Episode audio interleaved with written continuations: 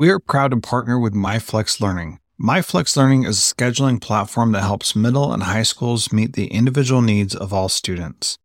Students can easily create and manage time for flex blocks, win time, activity periods, RTI, counselor and teacher appointments, and so much more. Even my favorite, Synergy Time.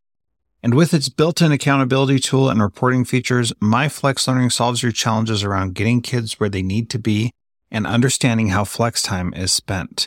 Make flex time work for you. Visit myflexlearning.com slash BE to learn more and receive $500 off your first year. That's myflexlearning.com slash BE.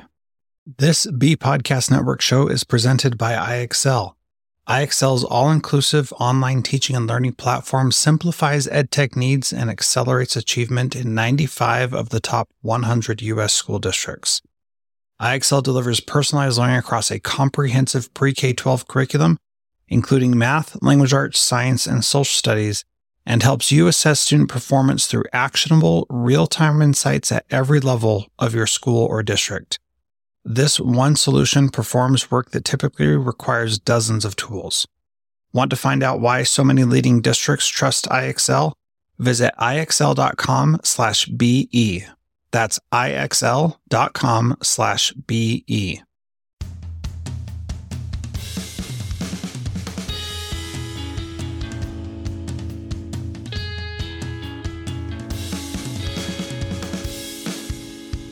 Welcome to Transformative Principal, where I help you stop putting out fires and start leading. I am your host, Jethro Jones. You can follow me on Twitter at Jethro Jones. This is a special episode of Transformative Principal, taken from the audio of the Cybertraps podcast.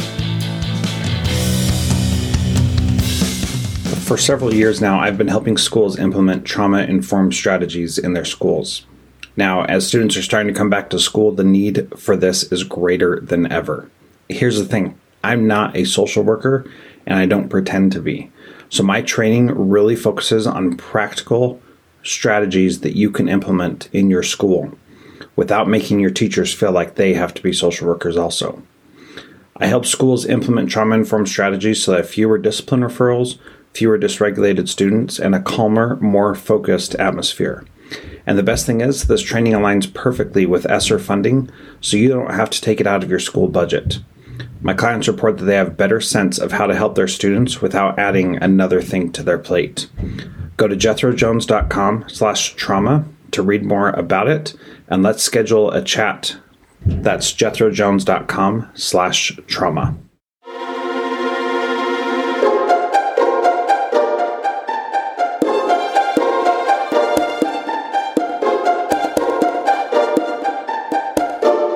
Welcome to the Cybertraps podcast. I am Jethro Jones coming to you from Washington, host of the podcast Transformative Principal and author of the book School X How to Redesign Your School for the People Right in Front of You. I am a former principal at all levels of K 12 education. Greetings, everybody. I'm Frederick Lane, an author, attorney, and educational consultant based in Brooklyn, New York. I'm the author of 10 books, including most recently Cybertraps for Educators 2.0, Raising Cyber Ethical Kids, and Cybertraps for Expecting Moms and Dads. Jethro and I have teamed up to bring timely, entertaining, and useful information to teachers, parents, and others about the risks arising from the use and misuse of digital devices. Over the coming weeks and months, we'll be talking to some of the world's leading experts from the fields of education, parenting, sociology, cyber safety, and today, mental health. Join us as we look at what it takes to better navigate our increasingly high tech world. The Cybertraps podcast is a production of the Center for Cyber Ethics, an independent, nonpartisan educational institute dedicated to the study and promotion of cyber ethics as a positive social force through research, curricular development, publishing and media, professional training, and public advocacy. Hey there, Jethro. Hello, Fred. Good to see you and hear you sound so crisp right now. yeah, nothing like a trip to the ironing board between interviews. So there you go. Um, Jethro, it is always good to reinstall your software and make stuff work. Or use a Mac. no, this is this is a nonpartisan operation. Sure, that's right. That's right. Nonpartisan. Sorry about that. that's that is quite all right. Well, it is my distinct pleasure to introduce Mike Skinner today as our guest. Uh, Mike is a nationally known award winning advocate, educator, writer, and critically acclaimed singer, songwriter, guitarist, and for the purposes of our show today, a survivor of horrific child abuse, addressing the issues of trauma, abuse, and mental health concerns through public speaking, writing, and his music. He has spoken at the National Press Club, was a keynote presenter for a conference held by the United Nations, the State Department, and Georgetown University on the sexual exploitation and trafficking of children and adults. And he was part of the groundbreaking Oprah Winfrey shows that addressed the issues of males sexually abused as children. His role as a consultant and trainer for the federal government Substance Abuse and Mental Health Services Administration's National Center for Trauma Informed Care and the National Association of State Mental Health Program Directors has been crucial in helping to shape the policy initiatives and directives for the delivery and implementation of trauma informed care and services. His music and advocacy website has been visited by well over a million people, and he is the founder and director of The Surviving Spirit, a nonprofit helping those impacted by trauma, abuse, and mental health challenges through the creative arts, advocacy, education, a monthly newsletter, and website. And we will, of course, provide the link to that in the show notes for this podcast. So I would urge people to add themselves to the seven figures who have visited. And Mike, I am just really honored to have your time today and, and have you contribute to this conversation. Thanks for joining us. And thank you. It, I, I, send that back to the two of you for what you are doing. So um, I'm always honored when folks have me to be a part of what they're doing to help raise awareness on all the matters that are of importance. So thank well, you. Well, Mike, if I recall correctly, you and I met through Terry Miller, who founded the Stop Educator Sexual Abuse Misconduct and exploitation, okay. um, better known as Sesame. And you can uh, visit that at sesamenet.org. So we've been working on this issue for a while now. It helped inform the work that I did on cyber traps for educators uh, back in 2015, and then the update uh, that just came out last year. Um, obviously, I think um, it's it's worth pointing out to our our audience that the events that helped lead you to where you are right now happened well before the cyber age. But the issues and the impact it had on you is still relevant unfortunately for kids who are going through this today. And so i think you know certainly your your insights will be very valuable to people both in the educational community and for parents as well Thanks. I sometimes try to understand how would I deal dealt with this back then as a kid when it was hard enough, but now with the whole internet thing and and just the whole cyber thing, you know, my my kids are all raised adults, but obviously I got to think about grandchildren, what's going on. So what you guys are doing, I mean, that's great because this stuff is out there. It's it it hasn't stopped, even with all the raising awareness as as folks have done in organizations the exploitation and the hurting of children and adults still goes on to this day. As a child, I did not understand why my parents would do what they were doing to me sexually, physically, emotionally, but also doing so with other adults and why this also took place at a church. Now, I cannot give you all the details. I can't because that's, you know, the, how trauma works. You know, there's parts that are crystal clear and there's other parts that are cut off. But I always did remember, um, you know, the taking of pictures. So now you have what you folks are doing back then. So I, I sometimes wonder, how did these folks even connect back then, long before the internet? How did they find each other? I was born in 1954. So how did, you know, yeah, I mean that's that's such a powerful question, and I'll tell you that when I was researching my first book, which is you know sadly relevant in some ways to the experience that you went through. It was called Obscene Profits about the rise of the online adult industry. And one of the things that I was trying to do in that book was to help people understand the role that technology was playing in changing the landscape. And so when you look back to the 1960s, the 1970s, which is the period relevant for you, you had people who were communicating via the back of really sketchy little magazines that were circulated in tobacco shops and under the counter in different places. You had word of mouth was very powerful. And you had people connecting in um, basically mailing lists with overseas producers and all the rest of that. But honestly, the real problem was that we began to see over that period of time the development of technologies that allowed people to produce things at home. So those photos were probably Polaroids or you know they they would have maybe found a, a, a film person because you could. I mean there were people who advertised you know the development of those kinds of photos but it was super risky. But again home movies polaroids all of that made a big impact.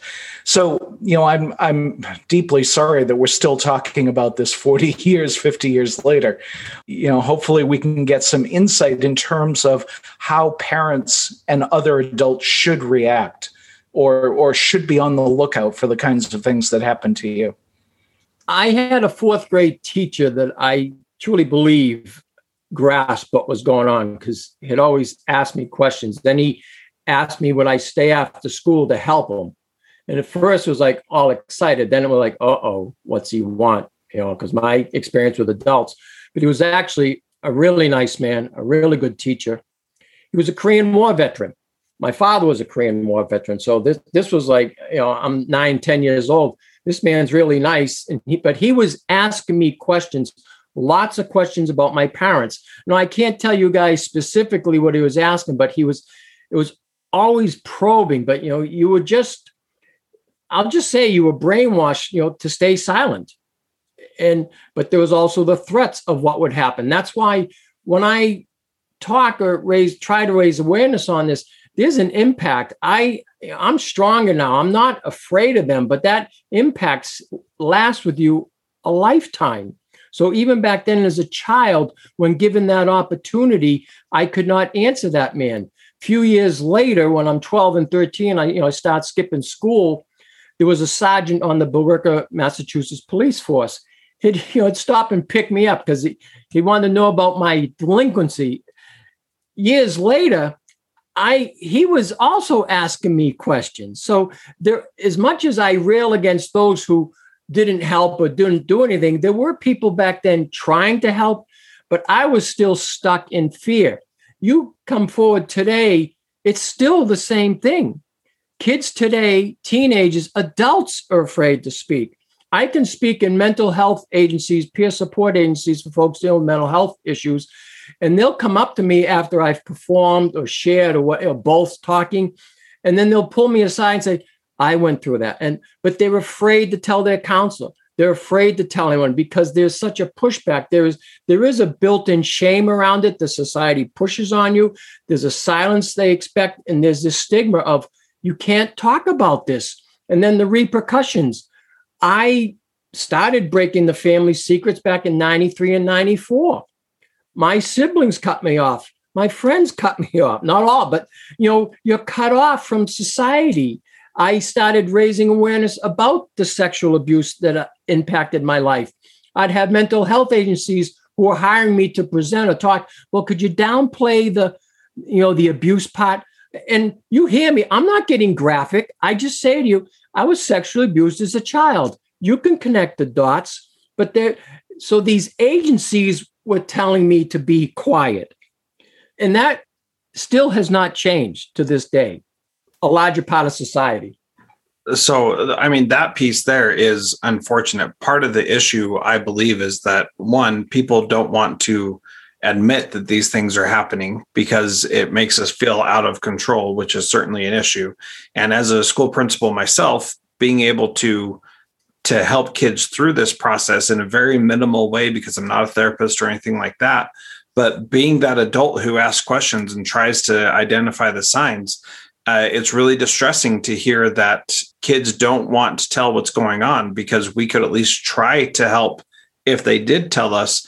But by the same token it's really difficult to actually get help to someone in, who's being sexually abused or and or physically abused. And it seems like the it is hopeless sometimes for us as outsiders to be able to help. What advice would you give someone who who is in that outside position and feels like they can't do anything because one there's there's no proof. And at least that we can tell we just may have an inkling or a feeling. What advice would you give someone in that position? School start with school because you know most of us are going to school. It should be a place of safety you know we can get into the whole bullying aspect that's another place.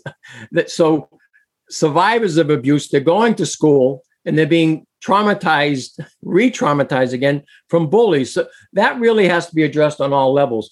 But school should be a safety zone. And you're right, no teacher, no principal, no guidance counselor can really pull you out and save you unless there's proof. But validating and just showing that kid that you care for them as a human being. That fourth grade teacher, now I'll jump forward when I'm, you know, senior and junior in high school. I had a lot of rage. I was in a lot of fights. I was in the principal's office all the time. He also understood something. He'd, he'd give me in, you know, in-house suspension or whatever, but he also helped me to graduate. But again, he didn't, he couldn't take me out of that home, nor could that fourth grade teacher, but they validated me as a human being. They understood as best they could. So I think schools that it has to be a place of safety. And I would defer to you folks on how you know schools operate and stuff, but pull in a panel of survivors because I'm not the only one out there. Again, nothing about us without us. Have survivors or parents speak to this. What would make the school a safe place for kids who are being abused and neglected at home? Well, and, and I think that that's a really good good place to start. And again, it's challenging because we don't want to expose all the other kids to this darkness that exists but at the same time we have to address it. And it's it's a delicate thing to do. And in my schools where we implemented trauma informed practices we were at least able to take those kids who were struggling and provide some kind of support so that we weren't sending them back home into an abusive environment by keeping them out of school. And we were having them in school instead. Um, things like that that that certainly helped but that is a a touchy subject to be sure and there there's potential for backlash from parents about talking about it openly especially with students but certainly with the having a panel like that with teachers would be would be very beneficial to let them see that, that that's happening. But i've also seen when i've gone into schools to speak whether it's high school or college or university I'd see these different posters raising awareness on things. That in of itself is huge. So if all schools had that information, and then they'll have a phone number or something.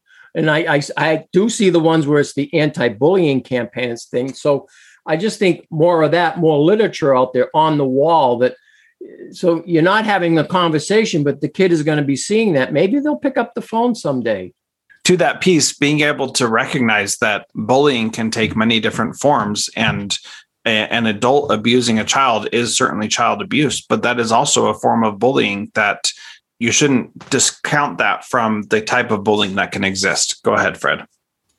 Well, I just, you know, I wanted to follow up on on Mike's point a little bit because it seems that it gets to this idea of almost a, a conspiracy of silence with respect to sexual issues in our society unless it's being used to sell something.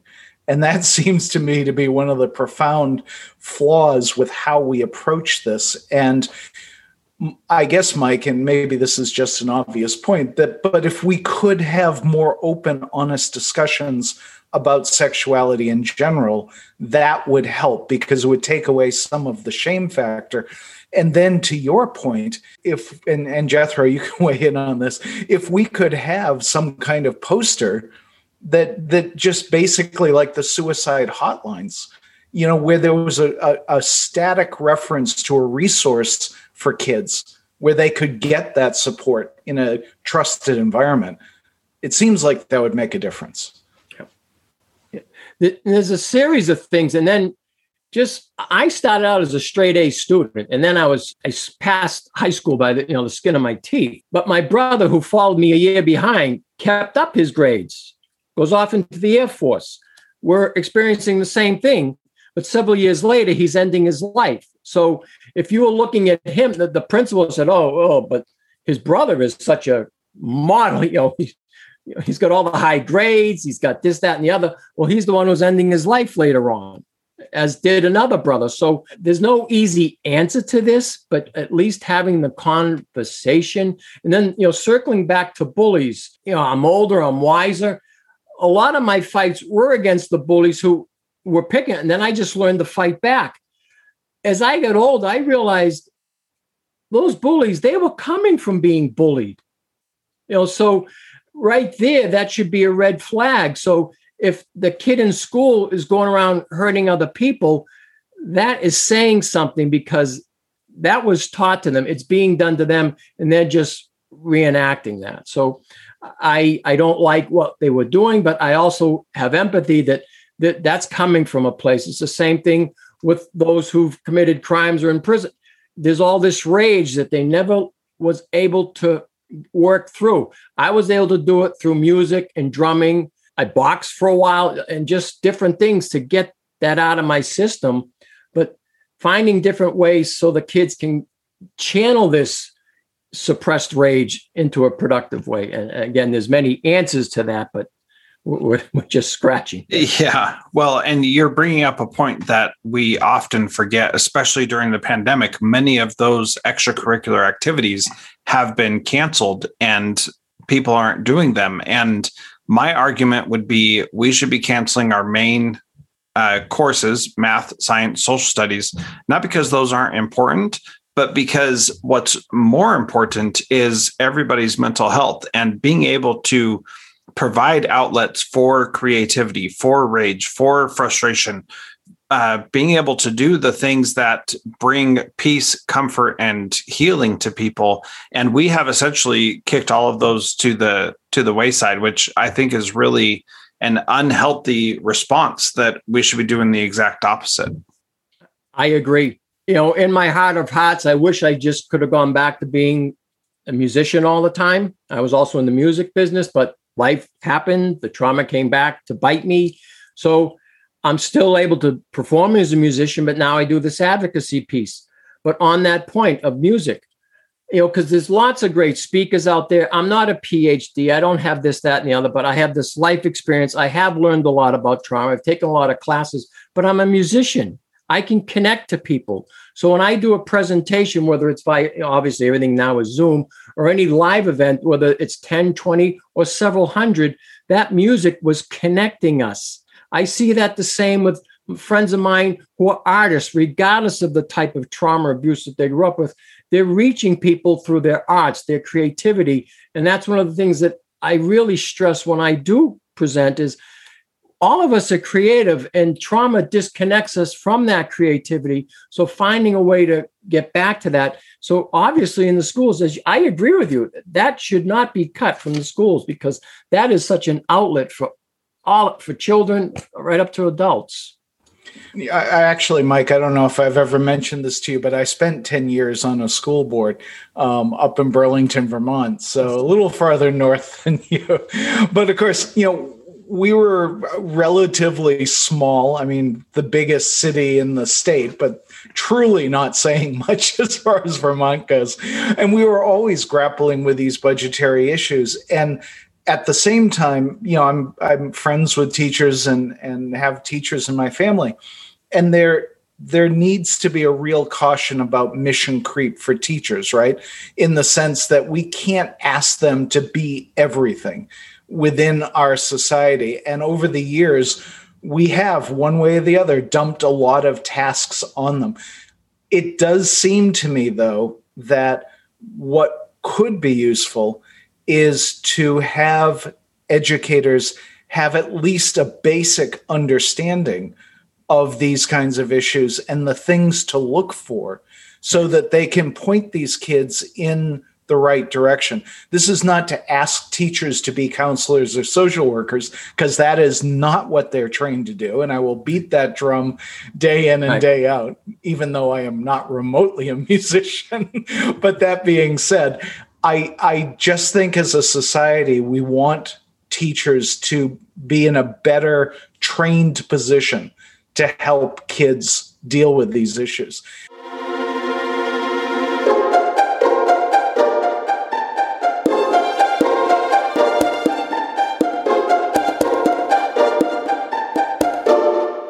John Catt Educational supports high quality teaching and learning by providing publications that are research based, practical, and focused on the key topics proven essential in today's and tomorrow's schools.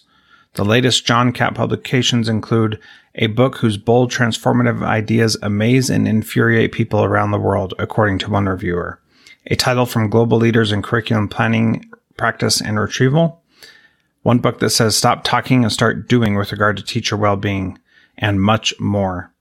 These books, used by educators of all roles across North America and worldwide, amplify fresh, engaging voices with practical strategies to create transformative change. Learn more in our show notes at jethrojones.com slash podcast.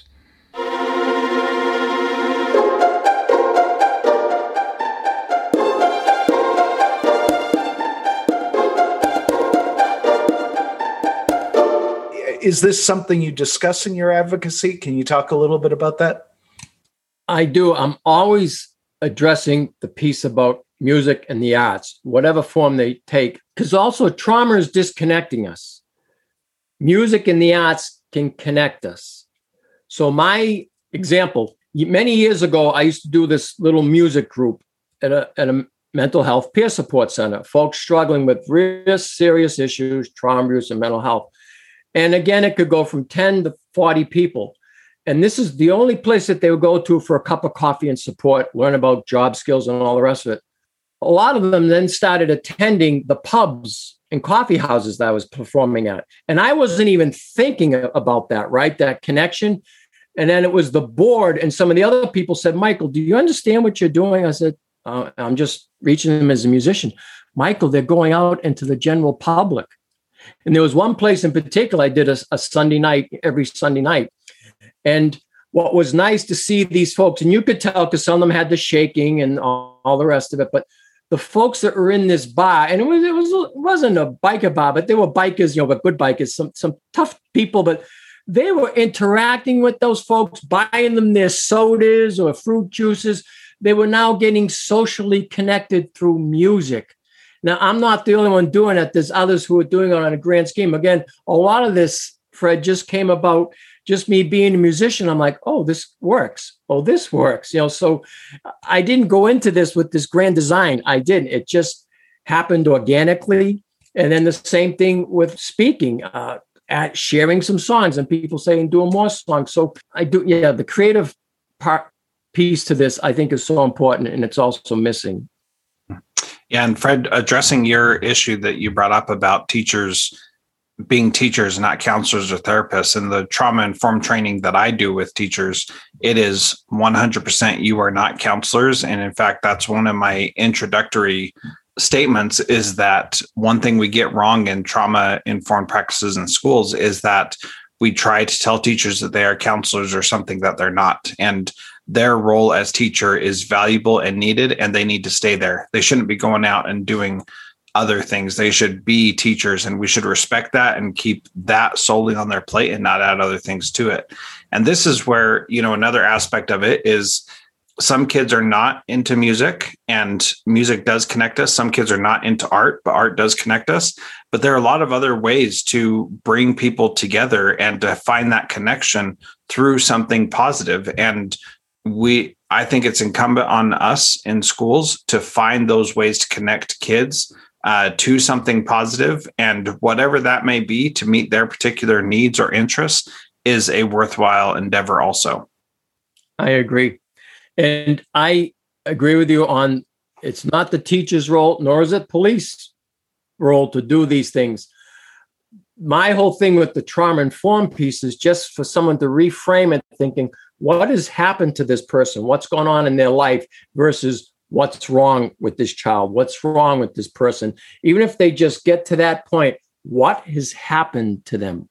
That can change the whole the conversation or just even the mindset how they're looking at someone Mike, um, just reading through your bio and, and thinking about some of the things that have taken place recently, one of the topics that I expect to write on at some point in the not too distant future is under a working title hashtag tech sick masculinity, which is about the impact of technology on men and maleness. And one of the things I think that makes your advocacy particularly powerful is that as much as our society has a challenge talking about sexual trauma and sexual abuse, it has an even worse time talking about it with respect to young boys. And so I'd, I'd love to get your comments on how that's played out in the work you've done. It's it's still there, Fred. I um regardless of where I've been, as you just asked that question, I'm thinking of the um I mean, he was ramrod straight. He looked like he's just got out of Marine Bull. He was the drill sergeant for the boot camp, but he was a retired police captain. And he come up and he he thanked me for what I was doing. He says, but I I could never say this. And I've heard this from countless other males. And I've heard I there was a time in my life I was working with troubled youth, boys and stuff. And the few times that they did share, their counselors would tell them or those around them that's in the past. You need to move on. So again, the message is being filtered down. Don't talk about this. But I, my thought was, if this kid has finally got the courage to speak up, I wasn't saying that at 12 years old or 14 or 15. So if these young men were doing it and then they're being silenced, that this still goes on. Now, when I say that, I don't paint everyone with that same brush, but that is a huge piece of it because I also worked in some uh, institutional settings, again, for troubled kids. And every time they would bring up whatever, and it didn't have to be sexual abuse, again, they were being, all they were being told is, you're mentally ill. That's all they kept hearing because they're acting out. They had all these labels, and yet on, in their charts was the trauma and abuse that these kids were growing up with. So for me, I just keep speaking on it, writing about it, but also sharing because there are organizations who are doing it right. There are there's agencies, there's people that are doing it right, but I but we have to be able to talk about this is still going on today. Do you feel like it made a difference to have the involvement of a celebrity like Oprah Winfrey, for instance, in terms of raising awareness of this issue? It definitely helps it draws attention to it for a bit. But then, you know, and I understand she's got a she's got a career, she's got a show. They move on to the next thing. This is not the next thing. You know, not every survivor. you know, and she's spoken about her abuse, but not everyone's going to rise to this level. And that's another thing with the trauma informed. There's too much, you know, comparing. Well, if Oprah got through this or Tyler Perry, why aren't you getting it through it? Because you don't know the the complexity of the trauma or the abuse that someone has had in their life. If they have had not any semblance of love in their life, they're going to be stuck and they're going to be spinning that wheel forever. But yes, to go back to the original question, it does help, but they need to sustain it and they have the funds, the means, the power. They could help sustain it. And I don't mean this in a disparaging way, but I, you know, it's like it's the flavor of the month. We'll we'll do this, and I, and I don't mean that in that way, but that's how it feels to us when we come forward, and then, all right, where's the follow up? Because, yeah, that's it's a really good point, Mike, and and it shows the um, I think the terrible seductiveness of celebrity. Like it, it seems like it's going to fix everything. It's almost like Oprah Winfrey jumping up and you get healing and you get healing, except it doesn't quite always work out that way. And it and it's a it's a long term investment to address some of these issues. And I think that gets us back to this idea that we need to look at the institutions in our society that have been around for a long time, like schools, and figure out an effective way for them to contribute to identifying these kinds of concerns and issues. One of the things also, and Jethro, when you were asking earlier about what can schools do, in most regions, I think nationally, there's always a sexual assault, domestic violence support center a lot of them are doing things going into schools. And if they're not, maybe ask them. But I, I can think of a place that's out in Portsmouth, New Hampshire, and they've done a lot of work for the past two decades going into schools, just and how they raise awareness. But I also know what you were talking earlier. A lot of times they don't want them coming into schools. So there's this different. So there are those that are out there that have that expertise to help with these things in the school system that again it's not incumbent upon the teachers but reaching out to other agencies or organizations that are knowledgeable about these matters. Well and and i think that the partnership piece is is incredibly important. It is not just not just partnering with celebrities for you know attention but partnering with other organizations within a community to provide full services to people who are struggling with this. And you said something a few minutes ago that I just thought was so powerful that some of these 12 and 13 year old boys are actually sharing their story. And you mentioned earlier that it took you until you were about 40. Is that right? Before you started talking? 39 years old before I finally said it. Yeah. And and that is that is a long time to carry a burden that you can't share with anyone around you and i know that there's somebody listening to this right now who's who's carrying that. What would be your advice to somebody who is carrying that to to feel comfortable to say something to anyone? Because it can be so scary to talk to a, trusted adult a, a friend or anybody else. What what advice do you have for people in that situation? If it's males i would uh, kindly suggest kindly strongly suggest looking at one in six organization. It's a nonprofit, just one in six, one number in six number, and male survivor. Two separate organizations. That's a great place for resources. RAINN and my my brain is stopping me, but RAINN for males and females.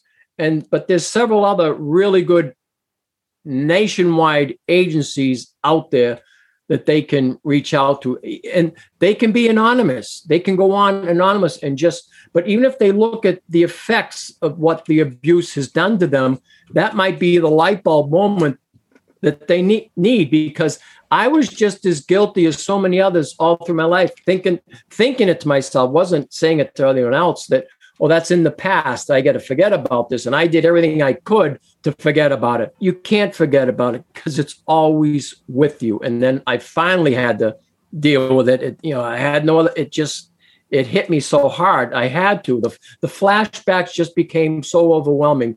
You were talking earlier about the Polaroids. So it's not like I had repressed memory. I suppressed my memory. I did not want to deal with this, but I always had those Polaroid snapshots in my head. And then the age 39 it just it became a movie. I mike that's a brilliant metaphor. Yeah it became yeah it's like it was a movie i didn't want to watch. I didn't. I'll be honest i didn't. I i was married. I i had five kids. I had my own music business. I was still drumming on the weekends. Why do i want to look at this stuff? But it does impact because i was also a workaholic it kept me disconnected from others. I was always go, go, go. Now I can have a conversation with you guys. I can connect with other people. I can have a cup of coffee and sit there, or a cup of tea, or maybe a beer, or, and just sit there with someone, have a conversation, not be looking at my watch. Well, I got to go now. And then later on, I'm saying, I wish I'd stayed with them, but I never felt good about myself. So there is power in healing, and it's every one of us are going to find a different way there. But and again, you don't sometimes you don't have to share, but I just being with others, you know, my first support groups was going to adult children of alcoholics. You know, there was this camaraderie. We all had maybe different experiences, but it was impacting us. So childhood sexual abuse so males they're gonna they're gonna find their kindred spirits they're gonna find whether it's the ceo or the guy that's pounding nails you know building a house or musician it, it's all walks of life it does it's impacted all of us so i would start with those organizations i think it's it's really super impressive that we do see more and more organizations starting up or doing this work. You're a little bit older than I am, Mike, and I just think back to my childhood, and these organizations did not exist. You know, nobody was out here doing this stuff, and we, we'll put a bunch of stuff in the show notes, but it does seem appropriate to let everybody know that a place to start is the National, National Sexual Assault Hotline, which is 1 800 656 4673. And that does allow for anonymous reporting conversation. It can be a place to start to get help if that's something uh, someone needs. Yeah. And in a lot of states, there's little support groups. I, you know, I was born in Boston, but lived in Massachusetts, then moved to New Hampshire. But I used to drive the hour and a half into Boston to attend a support group for survivors of those who've been abused, sexually abused as children. It was just worth it for me to have that camaraderie, even if I was just silent, even if I was just listening to other people, just that support and being validated. Again, as I shared earlier, we're disconnected. This was helping me to reconnect with people. Well, and that's that's a piece that is so important in a place like a, a school, a church, and any place that can provide that connection is going to be important. And it's even worse, as you were saying, that this happened in a church, in a place that should be providing appropriate connection, and it doesn't. And so, you know, there's there's definitely a lot of work to do, and I don't think that this problem is ever going to go away. There's going to be evil people all the time, and we need to do our best to prevent kids from being exposed to that. And when we know about it, then getting them out of those situations as a priority. I agree. But fortunately, the evil people are the minority. There's more good people in the world. So I always, you know, I'll share about you know, what's wrong, but I there's also so much that is good because I truly believe there is hope, there is healing, and there is help out there. So I'll I will speak to the stuff that's not working, but I also I see the good. Even with myself, I don't get a million you know, clicks on my website anymore. But when I first came out, I was maybe one of maybe a hundred males out in out there doing so that was huge. That I think would help get that initial interest in me and also addressing the mental health, the depression as a male. Now the landscape, there are hundreds of males and females out there now talking, and more so with the males who have found there's a lot who have they have stepped forward and they've created their own podcasts, they're writing books, They've got blogs. They're just, or they got a Facebook group, or they're just speaking out. And so, so that's where I do see we're breaking down those silos of silence. Well, it's interesting, Mike, because I think what you're doing is pointing to the dichotomy that we talk a lot about on this show that technology does prevent uh, or does present some additional risks, right? Your particular circumstance arose within the home.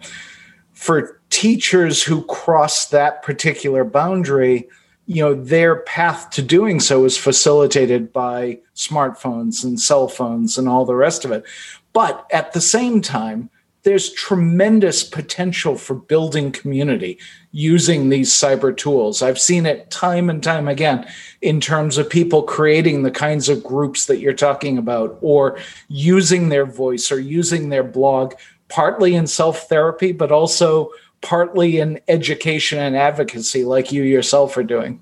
Yeah, because myself as an independent musician, I could have never had this reach a couple decades ago if it wasn't for the internet. So I am grateful for, for the good that it brings that I can reach a lot more people than I could have just trying to tour New England.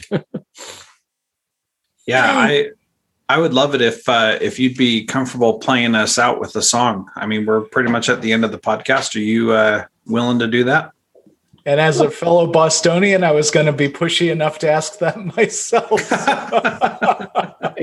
so you're a Bostonian too. All right, cool. 1963, Richardson House. Yep. Okay. I, I always say when I'm going back to Boston and Cambridge, that's where I lived. I go, I'm, always, I'm returning to the scenes of the crimes. but I, I Every, also like it. Everybody right. says that about Boston. yeah. All right. So this is uh, songs for the keys to your life.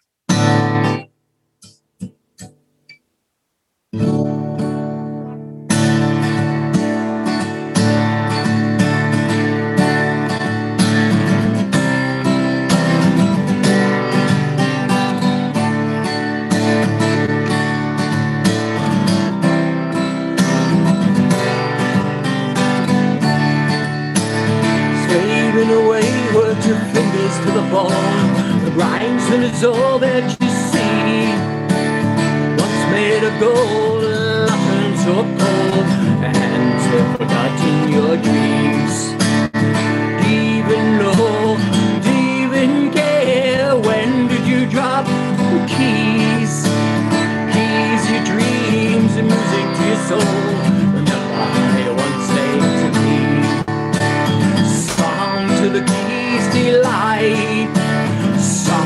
The keys delight. Songs to the keys delight. Have you sung the song for the keys delight? Wasted away and what there to of all the things that you love. Now all I see is broken inside love. And now the dream manipulation schemes climb your way to the top. Look around and what do you see? Wasteland of all that you loved. Songs of the keys to light. Songs of the keys to light. Songs of the keys to light.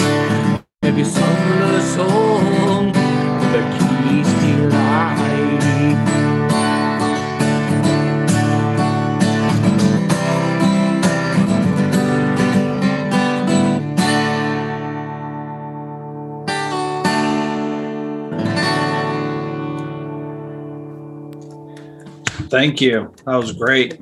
Thank you. that was wonderful, Mike. Thank you for sharing that with us.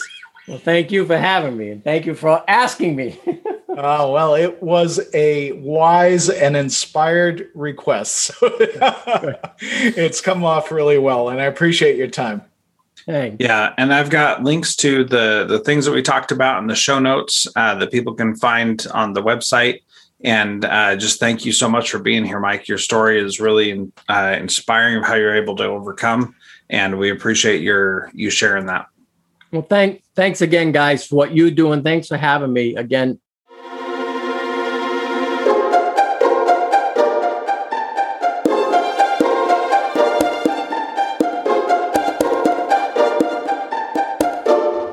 Hey, middle school principals, what if I told you that all your teachers had to do to teach your students really valuable social and emotional competencies was just press play? In Control SEL is a fully automated video curriculum that teachers and students absolutely love. And that's because it's easy, and it looks just like a Netflix or a YouTube show. So all you have to do to hear about how it can completely transform your school is schedule your call. Tell us Jethro sent you and you'll get 20% off if you feel like it's a good fit. So go now to www.incontrolsel.com slash strategy call to schedule your call today. The link will be in the show notes.